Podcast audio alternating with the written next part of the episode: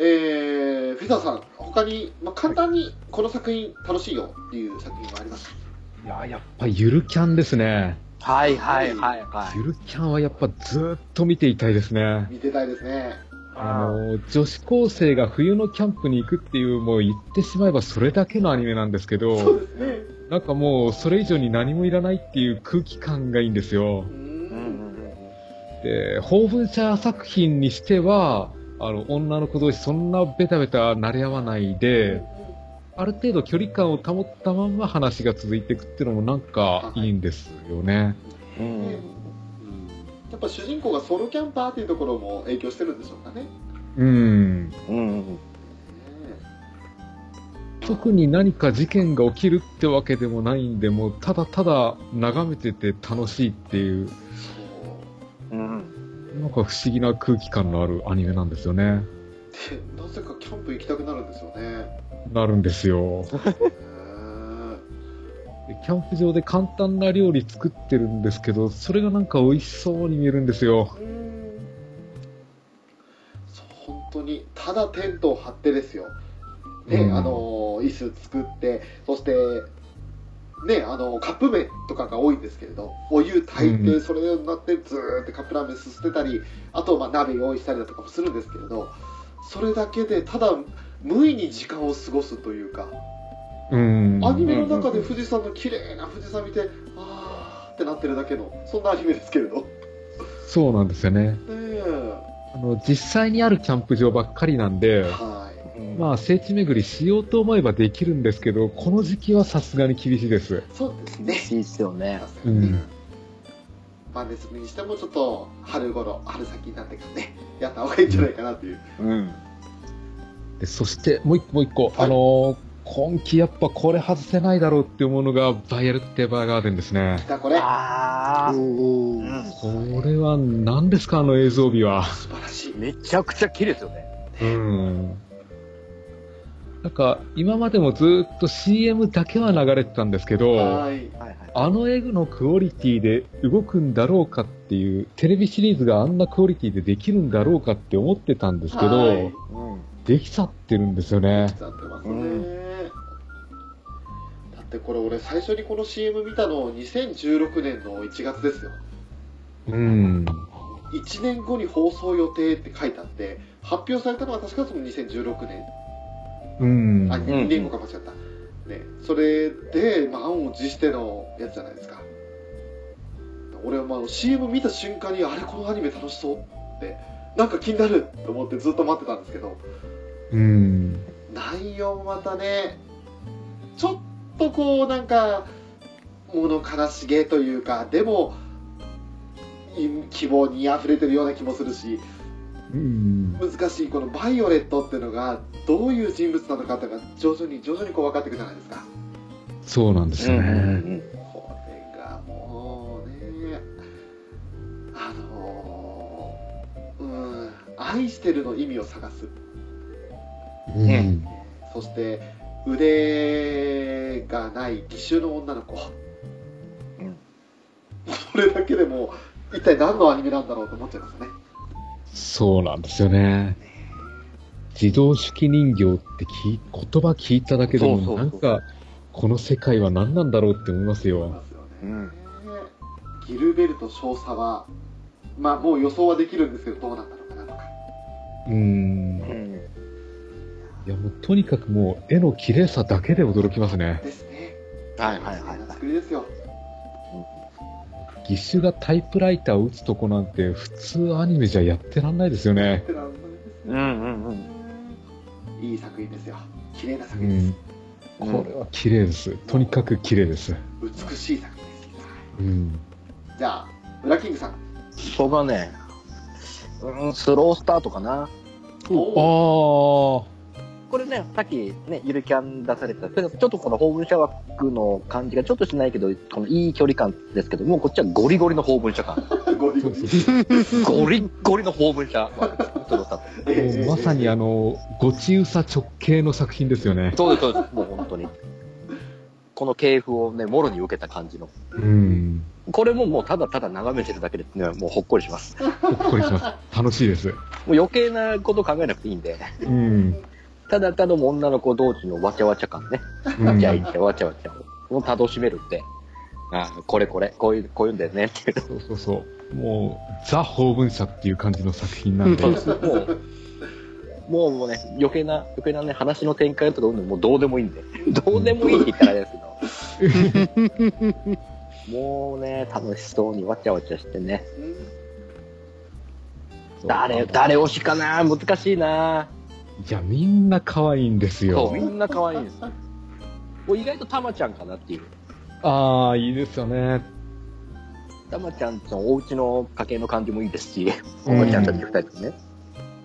でね、食費を、ね、1ヶ月の食費をもうたまちゃんに一任して、ね、美味しいご飯を見つけると、ついついね、おばあちゃんたちに作って披露したくなっちゃうとかね。そうそう。ただのいじられキャラかと思ったら結構しっかりしてるんですそう、よね。しっかりして、もう料理の腕は天下一品ですから。うん。ね。八宝菜とか超、超うまそうでしたからね。うん、そうだった。ぬる、ぬるぬるつながりとか、わけのわかんないこと言いましたけど、うん。これ見ていただけるとわかんないですね。そう。意外とあのしっかりした感じ。いじられキャラかなと思いながらも。ちゃんとできるとこできる感じ。もう、いい、いいじゃん、たまちゃん。うん、いいですよ。僕はちょっと押せるかなって思いますね。まあ、まあ、これはもう本当に、これもう安心、安心安全の法文社って感じ。うん。いいけど、もうこれはもう、ゆっくり見てね。うんニヤニヤしちゃいながら見見れちゃうんですよね。うん。かな、とりあえず。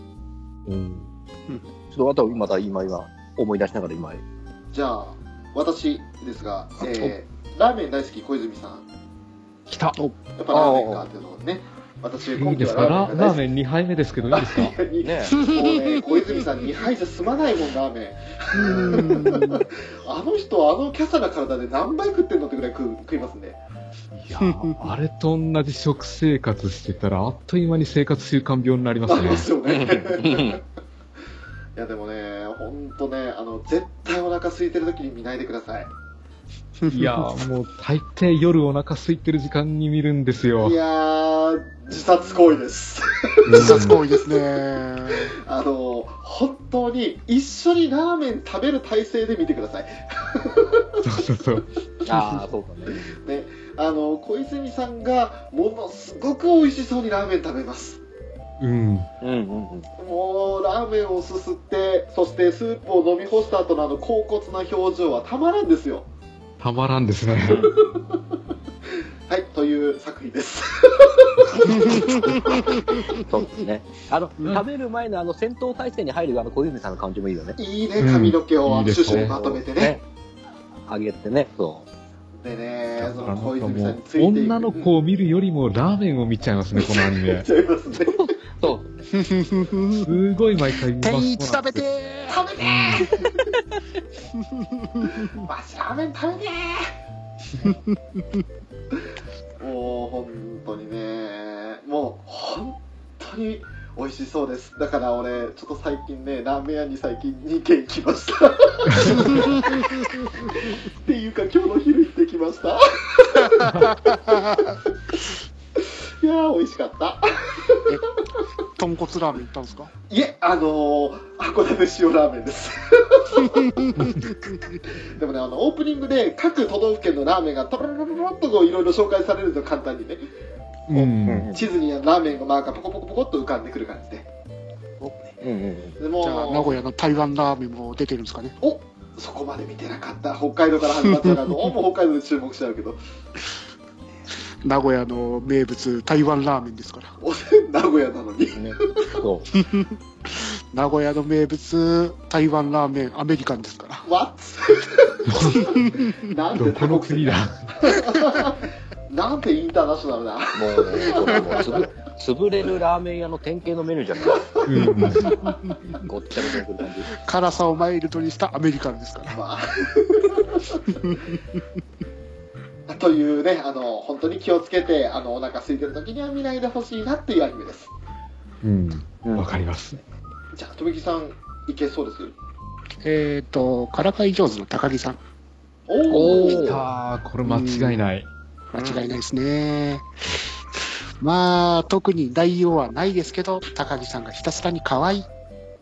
あれなんか今日、とめきさん、語彙少ねえな。いや、でも、本当にこれはそれだけで成立しちゃってるっすからね。そうなんですよね。はい。もう高木さんが隣の席の西方くんをからかってるっていう、それだけのアニメなんですけど、はい。この高橋理恵さんの声がいいんですよね。いいですよね。隣の席に聞こえる程度の声を張らない感じに支えかけてくるような感じで、ねえ西方って喋りかけてくるあの声がいいんですよ。いいですよね。うんうんうんねえ、これのエンディングがまた歌ってるますもんね。う。うんんそれの選曲がまたあの気まぐれロマンティックってところがまたいいじゃないですか。あああああおー、ほはい。もうこれとこのエンディングだけでこのアニメは成立していいと思います。思います。いやでもいいですねこれあのまだ実は見てないんですけれど雰囲気がもうあ青春だなっていう感じしますねもう、青春ですよ。タイムマシン欲しいって感じですね。おっといやど。そ う。タイムマシーンで戻ってもからかい上手の女の子いないしな。いないっすか？いないっすか？だ確かに、確かになかなか見つけるの大変ですよ。大変だよ。隣の子そんなことしてくれないっすか？しなかったね。なんか30センチ定規で殴りかかってこられたから、おー、スプラッタからかい、からかいじゃない。ねからかいじゃないんだよ。え。やばいやばいこれはちょっとあの フェザーさんの何かこう開いちゃいけない心の扉を開いてしまう気がするのでこれ以上は深めないで終わりにしましょうかちなみに落合福士君出てます。うん。出てたね。うん。先日取り上げた方ですね とまあねまああの本当にまだまだねいろんな作品あるんですけれども一応こうやってざっと上げてきた中でもね魅力的な作品が多いわけですがあとどうでしょう？タイトルだけでもこれ見てますっていう作品をざっと上げていくとしたらフェザーさんあ、いいですか？はい恋は雨上がりのように、これも素晴らしいです。はいおーおー。もう、黒髪ロングの女子高生が45歳のうだつの上がらないファミレス店長に恋をするっていう、おっさんの妄想そのまんまのような設定なんですよ。おー。これがもうね、なんか普段クールな主人公の女の子、アキラちゃんが恋に浮かれてみたりっていうところがすっごく可愛くて、ただ、この45歳の店長としては、女子高生に手出すなんてわけにいかないじゃないですか。そ。この辺がなんかもう苦しいだろうなって思って、あ女子高生も店長も二人とも恋愛ベタでうんもう絶対に一線を越えるわけにはいかない、なんかすぐにでも壊れてしまいそうな恋を、なんか細やかに描いてくれるのがなんか本当にいいんですよ。なるほど。いいですねその不器用さ同士のぶつかりというか年の差もあってね、なかなかこう先に進めない感じ？そうなんですよ。なんかこの、お女子高生、アキラちゃんが本当に店長好きなんだろうなっていうのを、本当細かいところでちゃんと見せてくれるんで、いや、描き方も素晴らしいです。もう見ててキュンキュンしますね。あ、これ、キャスト、いいっすね。う。うん。へうなすのー。店長平田さん。かそうそう。平田さん。ですよ。ねで、実写版だと大泉洋さん。がやるみたいです。ですね。え。おー。あとはその他ご覧になってる作品はどん。なのありますかじゃあ、タイトルだけ言いますね。はい竜王のお仕事、おおうんうん。えーメルヘンメドヘン、はいはいはいはい。えーこの前始まったハグッとプリキュア、はいうん。えー男性アイドルものアイドリッシュセブン、はいうん。とシトラス、はいうん。えーと三つ星カラーズ、はいおー。この辺ですね。なるほど富吉さんは今上がってない中で他にもこれ見てますっていうのありますか？見てはないっすけど、気になるのが、ビートレスってやつですか？ビートレスあうんうんうんうんビートレスか、はい。はい。監督が水島誠二さんやってるんで気になりますね。おおうん。あの、3年前に原作が出て、それは読んだんですけど、ちょっとなんか原作とは雰囲気違うなーっていう気はします。そうなんですか。う。うん SF 作品。SF です。おー脚本も高橋龍也さん書かれてるんで、うん、なんか、気になるなーって感じで。うんうんうんうん。うん、あちょっとじゃあ原作とはイメージ違ってもそれなりにそのアニメとしては成立してるというか楽しめる作品になってるんですね。そうですね。うん。うん、あとはじゃあウラキングさんは他に何か見てますか？はい。はい。えっと、なんだろうな。だがしかし2と、はいはいえっと、なんだっけ、宅飲みはいはいはい。はいはいはい。の流れ、うんうん。えーは、これ、ね、どっちも15分アニメなんで、ですね。サクッ、サクッと見るし、ちょうどいい塩梅です。うん。うん。あと、刻々ってやつをね、全く意味がわからず見てます。うんまた意味がわからないどういうことまそうですね。全く意味がわからないです。うん。なんか、なぜか、別に見たくて、見たく、見たくて見てるって感じじゃないんですけど、うんうんたまたま帰って、まったりしてる時にやってる作品が、たまたま刻々なんで、これ全く意味わかりません。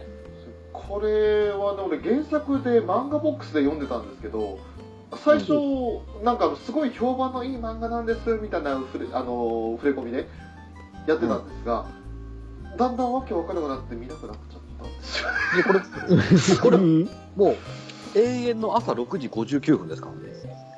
世界的に。そっから、あ全ーく時間が止まらなんか、世界あーなるほど。が、視界、視界術っていうのがええええそうですね、で、なんかそこで動ける人たちがなんかね、いたりいなかったりとか。そ。うあのザ・ワールドの世界で働いてるんですよみんな。そうそうそうあそあ、なるほど。そうそうそう。いう感じです。声優陣豪華ですよねそうですね。山地さん出てるんですね。うんそう渋い役に出てますよ本当にお父さう。ん、うんおじいちゃんか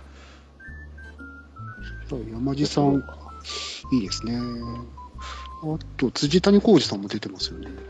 そあのね配役的には原作読みからしてみると当たりだと思いますうんみんな雰囲気う。あってああ。あすみさんも瀬戸さんも。はいうん。うん。あのただわけわかんないのは同意しますそう、これ、これ、わけ全くわからないです。うんなんか急に、人の中の魂、クラゲ抜いてう、ん魂抜けるみたいな描写があったりとか。なんか、ちょっとの距離だけ瞬間移動ができるとかね。はいおお。なんか変な異能の力を持った方々もいるんですけど。うんうんへーキャラクターデザイン、梅津康臣さんなんですね。うんうんうんうん。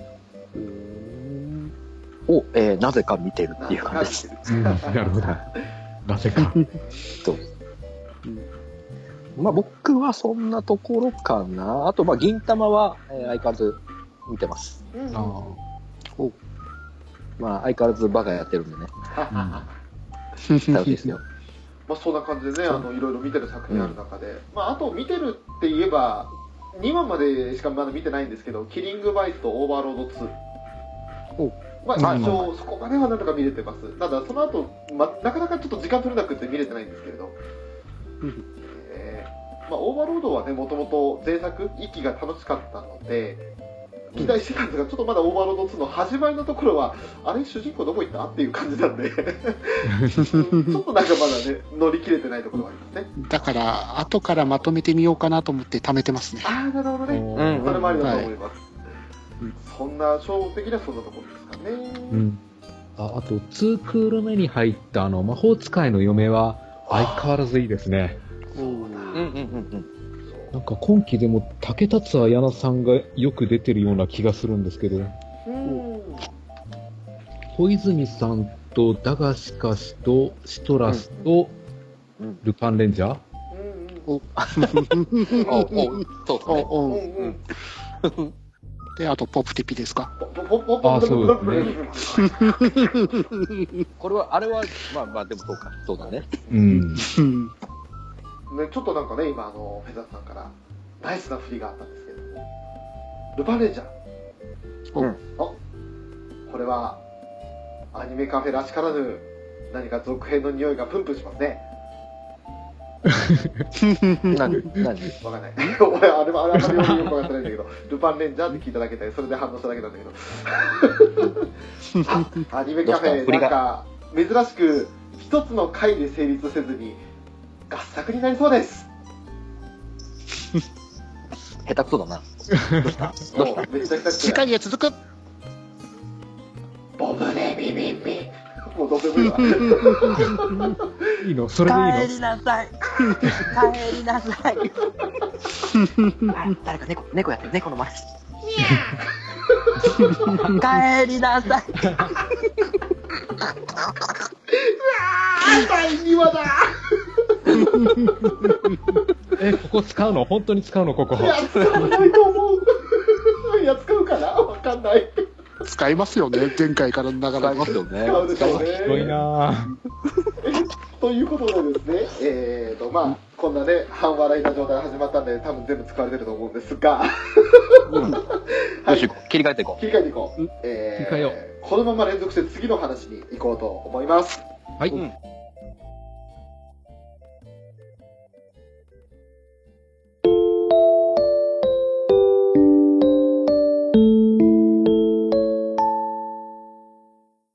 ここからはですね、珍しくごっちゃ混ぜになるというか、う。うん。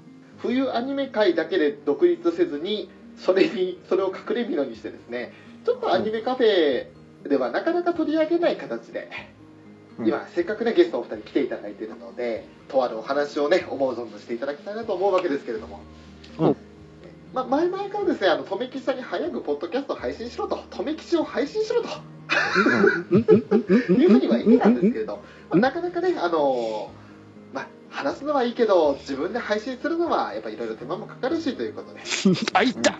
痛い痛い本音出ちゃったけど、まあ、それでも、まあ、こういった形でね、私どもが、えー私とウラキングさんが、ぜひこの二人に、もう思う存分話していただきたいということで、今回は場を設けました。ありがとうございます。ありがとうございます。皆さん待ってたんじゃないでしょうかなんかミンゴでやりながらこの二人3時間ぐらい話してたみたいな話をしてて、えー実際あの、てんちゃんごポッめん。ドキャストで話するの初めてなんですよね。そうですね。ですね。うーんもうねほんとこの二人ねそれ録音だけしとけば配信俺やったのにっていうね 大した話してないですから。そうですね。でも今日はですねあの特にその番組配信のことが気にせずにもう思う存分2人の楽しい話をしていただいた上でウラキングさんはそれに乗っかり私はうんうん。うんと聞いてるだけになるとは思うんですけれど はい。もうね大思う存分時間探すからね、翔さん。広いやいやいや、でも前回の和島さんの回、なんか投げっぱなしでひどいことになってたじゃないですか。やっぱ、ある程度やっぱり仕切りは必要なんですよ。おっと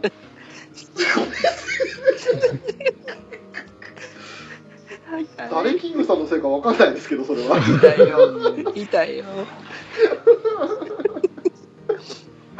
ねまあ彼ちょっと大いに反省してるんでちょっとどうか許してあげてください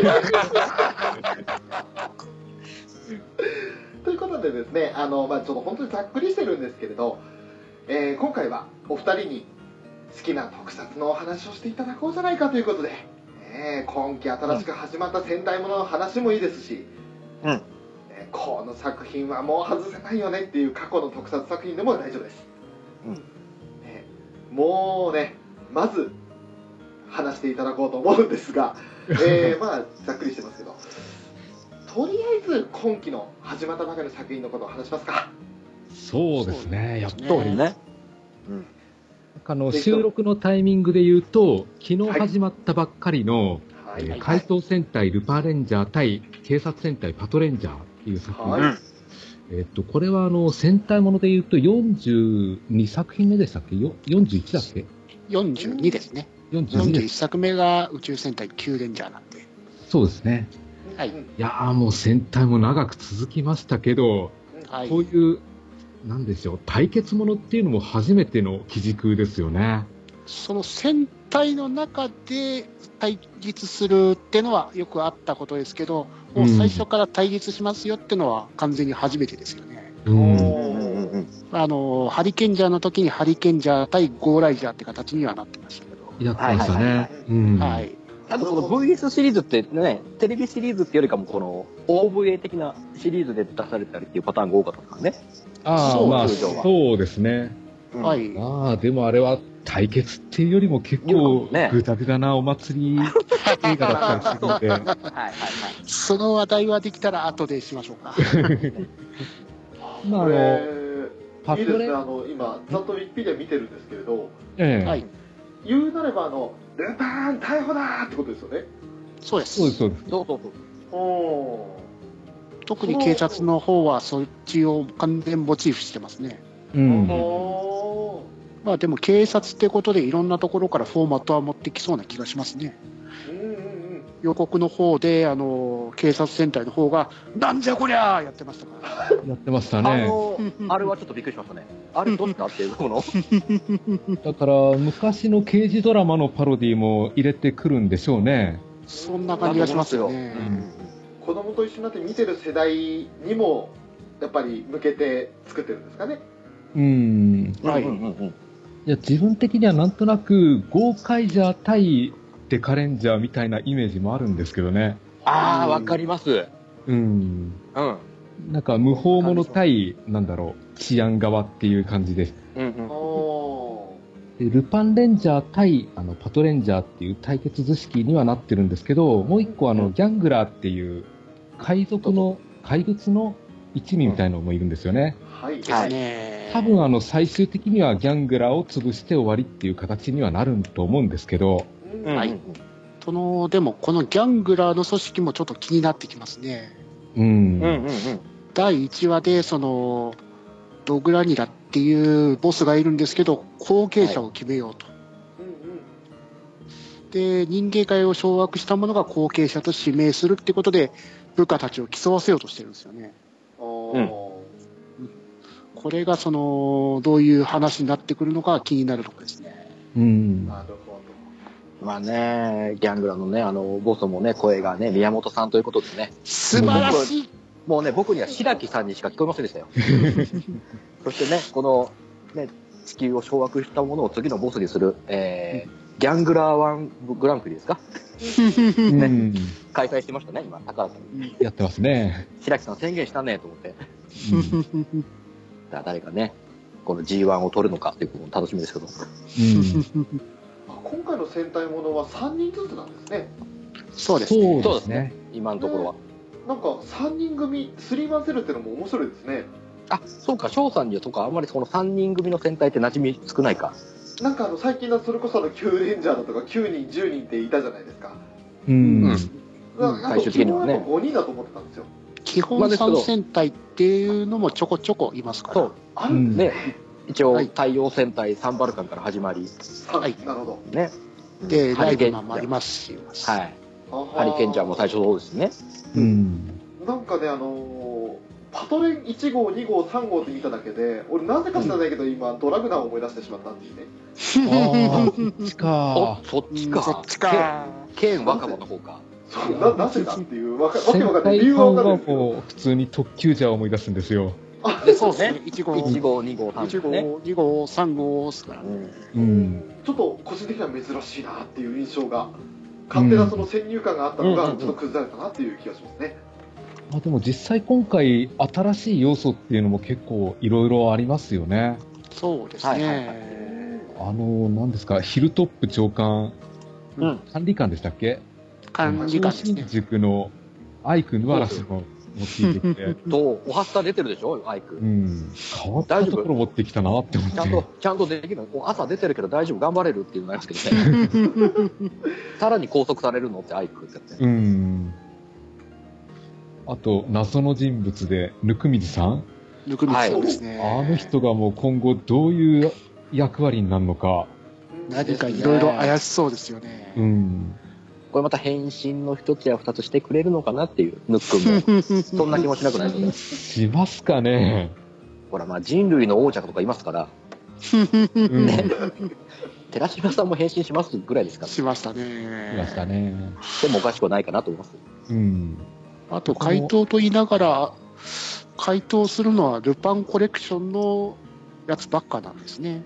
みたいですね。うん昔奪われたルパンコレクションをまた取り返すっていう、そういう目的でやってるみたいですけど、そうですね。はいだからこの温水さん演じる小暮が、その主人がいるみたいなんですけど、そうですね。主人っていうのがどういう人なのかっていうのもやっぱり気になってくるんですよね。ですね。うんうんそうですね。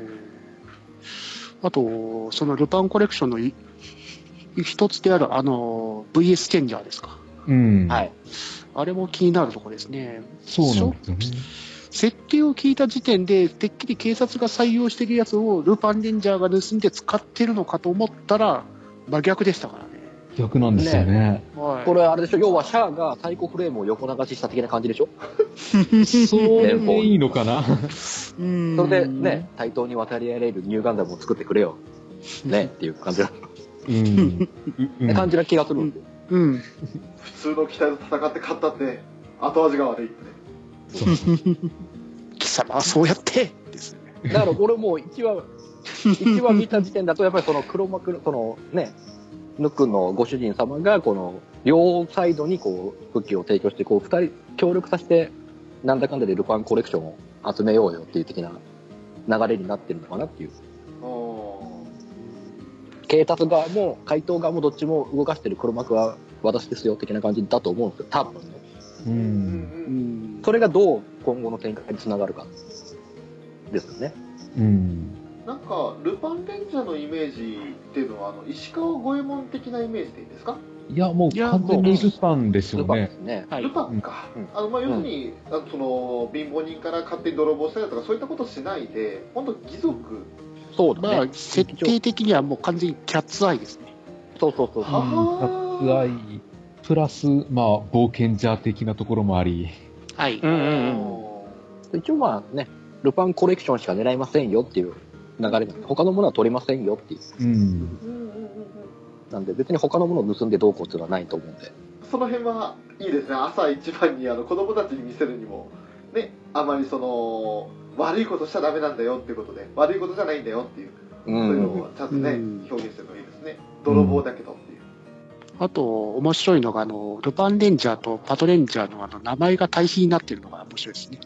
ああ、そうですね。んはいうんあの、ルパンレンジャーの面々は夜。で、パトレンジャーの面々は朝。こうイメージしてるんですよね。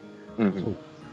あ夜闇早いはいうんうん朝霞それでいてとか矢野さん役の人、朝日って名前なんですよね。逆じゃっていう。逆に。ねうん夜とか酔いとか早見とかなるほど、うんうんうんあと、その、パトレイ1号の結城康生くんですか？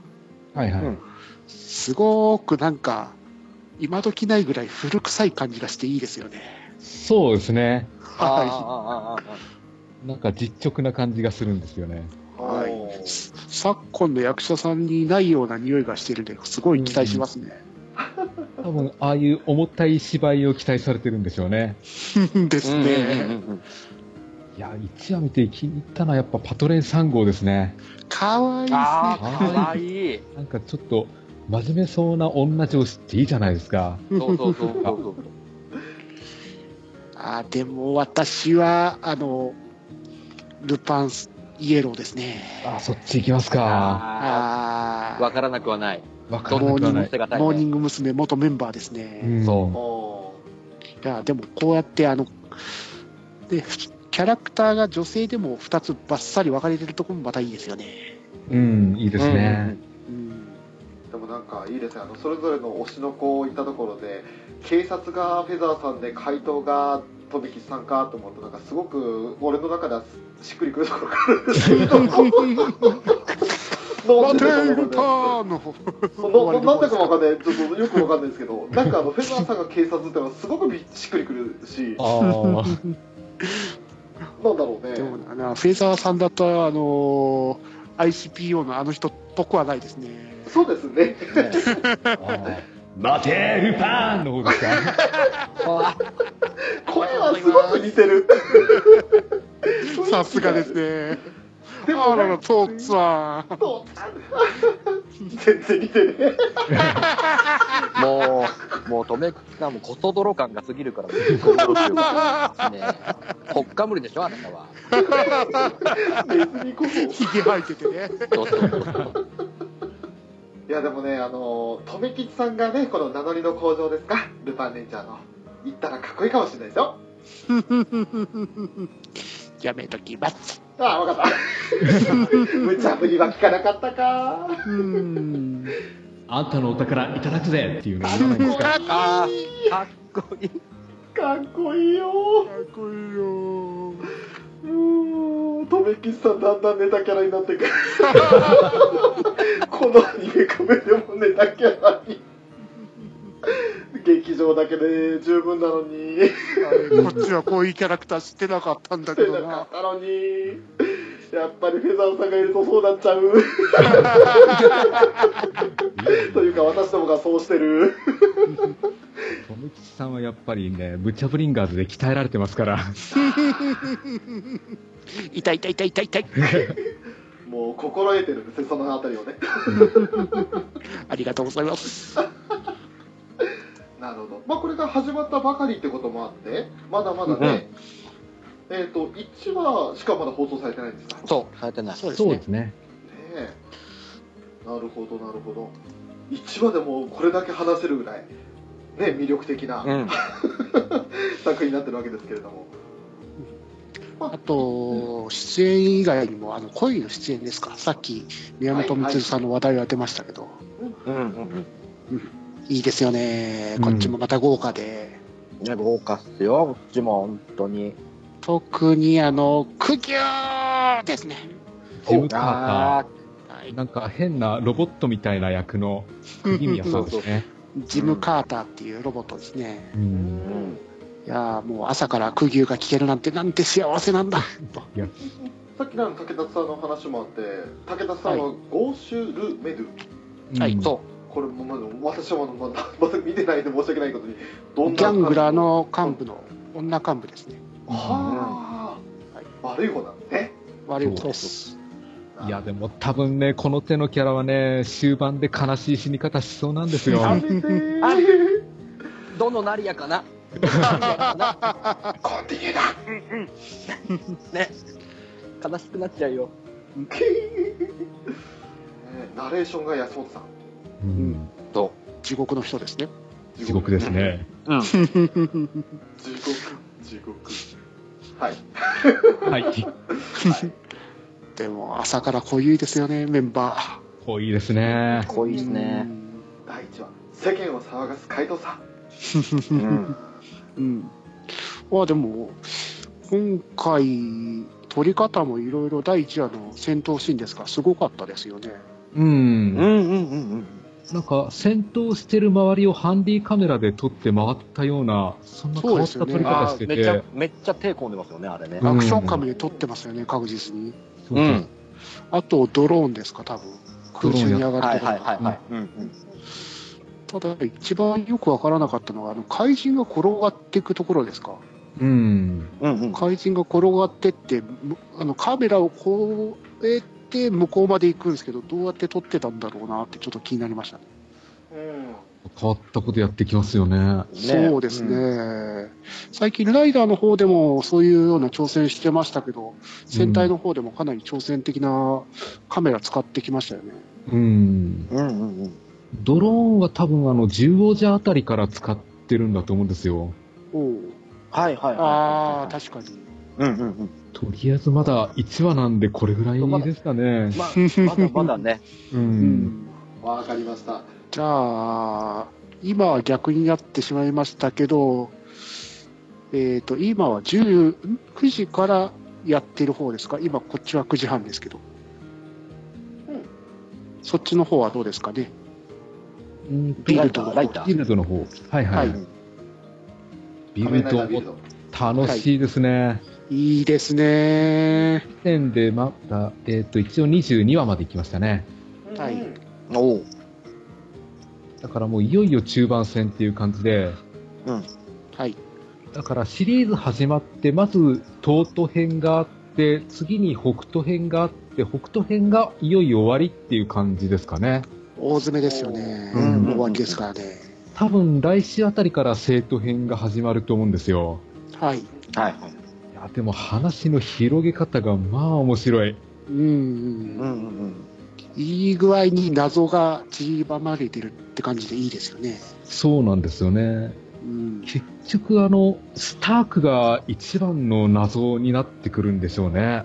そうなんですよね。スタークが結局何を企んでるのかは全く分かってないですからね。うん、何をしたいのかがさっぱりわかんなくて、はい。多分ハザード、うんはい、ハザードレベルを上げるっていうのは分かるんですけど、それを上げたらどうなるのかがさっぱりですかそうなんですよ。ら。はい。最終的にどこに持っていきたいのか。うんなんかでも、一番最後の最後、死ぬ間際になって、全部美空のためだったとか言いそうじゃないですか？それもありそうですよね。あと、その、イスルギ総一、ブラックとスタークの償い的なところもあるんじゃないかって若干思ったりするんですよね。あー、なるほど。スカイウォールの惨劇を引き起こしてしまったのがこいつですからね。うん。うん。そもそも火星で、あの、パンドラボックスを見つけてきたのもこいつですから。だから、すべての悪を背負って、いろんな行動をしてるんじゃないかと。うん。うん。一番そのパンドラボックスを開けた時のあの光を強く浴びているのが、スタークですもんね。そうなんですよね。はい。じゃあ、スターク自身のハザードレベルってどんなもんなんでしょうね。それも明かしてないですからね。うん。うんうん強さ的なところもよくわからないですからね。そうなんですよ。はい。そこを、まあ、完全に翔さん置いてけぼりで話しちゃってるんですけど、いやいや、いいですよ。あの、ちょっと一生懸命、うん。ウィキペディア見ながら頑張って追いかけようとしてますけど。うん。その、イスルギ総一、ブラッド・スタークっていうのが、主人公、記憶喪失の主人公を拾ってきて、その仮面ライダーに仕立てた張本人なんですね。うんうんうん。で、その街の平和のために戦わせたんですけど、実はそれを、あの、ある目的があって、その、ライダーにさせてたんですよね。うんうん。で、それも全部、その、ブラッド・スタークの企みの中で、仮面ライダーやらされてたんで、その、主人公の桐生戦闘がすごい絶望に沈むんですよ。まあ、それ以上のことはもっと起きてくるんですけどね。うんうんうんあー主人公もかなり影、重いですもんね。うん、重いですね。重いですね。その、記憶喪失で拾われてきたんですけど、その実際の本当は、てんてんてんってとこですからね。うん。たただ本当のてんてんてんってところも自分は疑わしいと思ってるんですよ。ああ、なるほど。うんうん。はい。あれは本当にあいつなんだろうかと。うん。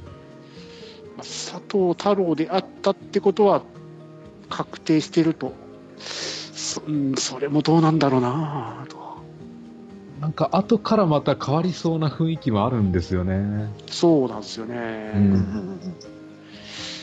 いやー結局スタークが顔を変えれることができるんで、本当の正体っていうのはさっぱりわからないですからね。うん。うんうんうん。結局後からどうとでも言えるんですよね。はい。うん。で美空が、あの、ボトルを浄化、どうして浄化できるのかっていうのも、今一つまだよくわからないですし、そうですね。その金色のバングルも何なのかがさっぱりですからね。うん。だから、シリーズほぼ中盤戦に入ってきてるんですけど、謎がまだまだ多すぎて、うん。はい。わからないとこ多いんですよね。いろんなピースがまだ全然揃ってないですからね。うん。うんうんまあ、その点、万丈龍が分かりやすくていいですよね。わかりやすいですよね。負ける気がしねえっていいですからね。やっぱああいうまっすぐなキャラがいてくれないと救われないね。ま あでも、万丈龍河の赤楚英二君、あの、うん仮面ライダーアマゾンズ2期からの、あた、またやってますけど、いいですよね。うん。うん。いや、アマゾンズでもすごい重い役。アマゾンズの方では重い役だったんですけど、こっちの脳がすごい、何か残念って感じのうん。役もすごくうまくやってますからね。まあまあでも最初に恋人殺されちゃってるんで、重いは重いんですよね。重いですね、そこは。でもなんかこの前の超英雄祭であ赤楚さんあんまり喋らせてもらえなかったですね。もうちょっと聞きたかったんですけどうね赤楚さんに話振るかと思ったら、意外とスルッと終わっちゃって。そうですね。どうしても人が多かったのが残念だったですね。うん。パート3に続くよ。ここまで聞いてくれてありがとね。